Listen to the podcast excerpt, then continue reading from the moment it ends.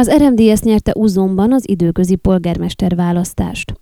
Vasárnap a község választópolgárainak közel fele vett részt a választáson. A 3753 szavazásra jogosult személy közül 1710-en járultak az urnákhoz, ami 45,56%-os részvételt jelent.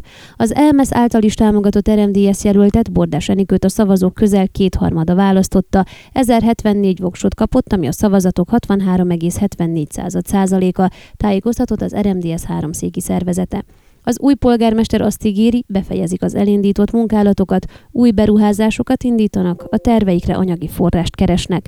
Az RMDS háromszéki területi szervezete egyébként feljelentést tett vasárnap, mert sajtóértesülések szerint az ellenjelölt, aki kocsma tulajdonos is, a szavazókörzet közelében szeszes italt árult, amit tilt a törvény a választások napján. Ön a Székelyhon aktuális podcastjét hallgatta. Amennyiben nem akar lemaradni a régió életéről a jövőben sem, akkor iratkozzon fel a csatornára, vagy keresse podcast műsorainkat a székelyhon.pro portálon.